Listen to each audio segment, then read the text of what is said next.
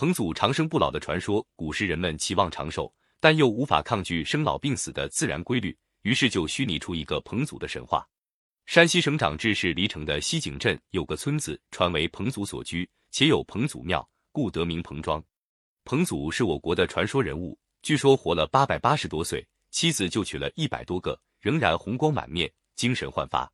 他的最后一任妻子很想知道其中原因，就对彭祖撒娇说：“我虽然年轻。”但身体却不如你好，请你把长寿的秘密告诉我吧，我们也好尝试相守。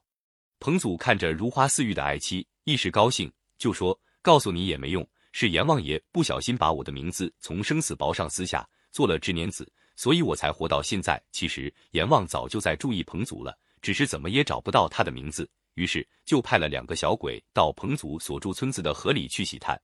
正好彭祖的妻子下河洗衣服，见有俩人在洗炭。”嘴里还念念有词：“洗黑炭，洗黑炭，洗白黑炭去卖钱。”彭祖的妻子说：“我家相公活了八百八，也没听说黑炭能洗白。”两个小鬼就说不信。于是彭祖的妻子就把彭祖长寿的秘密告诉了这两个小鬼。小鬼立刻报告了阎王。阎王找见了那根纸捻子，就派勾魂鬼把彭祖勾走了。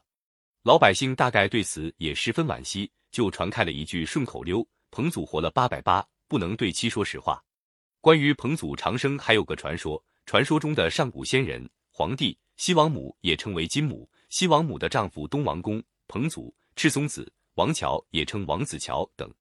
原来彭祖和陈抟老祖两人都在天宫玉皇大帝身边主事，一个管着诸神的生死簿，一个管着功德簿。有一天，陈抟对彭祖说：“我劳累过度，想好好睡一觉。如有要紧事，你把我叫醒。”彭祖答：“好。”你尽管放心睡觉去吧。彭祖一见陈抟去睡觉，想乘此机会到凡间游玩一番。有一天，他带陈抟更换生死簿名单，发现他的名字也在上面。彭祖一想，不好，如果我到凡间被玉帝发现了，就会很快派人把我召回。他灵机一动，把生死簿上写有彭祖名字的那一页纸撕了下来，捻成纸绳钉在本子上。从此，这个生死簿上再也找不到彭祖的名字。他才放心地下凡去了。彭祖流落人间，做了商朝士大夫。他先后娶了四十九个妻子，生了五十四个儿子，都一一衰老死亡。而彭祖依然年轻力壮，行动洒脱。当他娶了第五十个妻子后，就辞官不做，到处游山玩景，直到这第五十位妻子由当年的黄花闺女变成老太婆时，才定居到宜君县一个小山村。这时彭祖已八百岁了。有天晚上，夫妻俩睡在床上拉话。妻子问他：“我是快死的人了，我死后你再娶妻不娶？”彭祖毫不介意地说：“当然还要娶，不然谁陪伴我？”妻子又问：“你为哈一直不会衰老呢？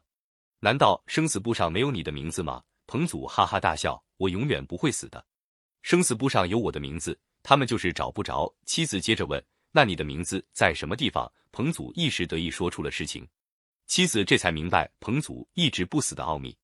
这位妻子死后。脱下凡胎肉体，回到天宫，向玉皇大帝诉说了此事。玉帝听后恍然大悟，命差神赶快去叫陈抟老祖。谁知陈抟这时还没有睡醒，玉帝只好另派二位差神下凡去找彭祖。由于年代久远，派下来的差神根本不认得彭祖，找寻许久毫无音讯。这两位差神不敢轻易的回到天宫交差，只好便跑人间，四处打问。一天，二位差神来到宜君县彭村。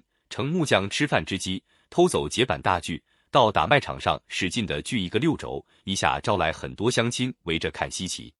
这时彭祖也前来观看，人们七嘴八舌，议论纷纷。彭祖也因自己年事高，经历广，趁机讥笑说：“我彭祖活了八百岁，没见过有人锯六轴。”话音刚落，二位差事把锯一扔，当场就锁住了彭祖。这天夜里，彭祖就去世了，享年八百余岁。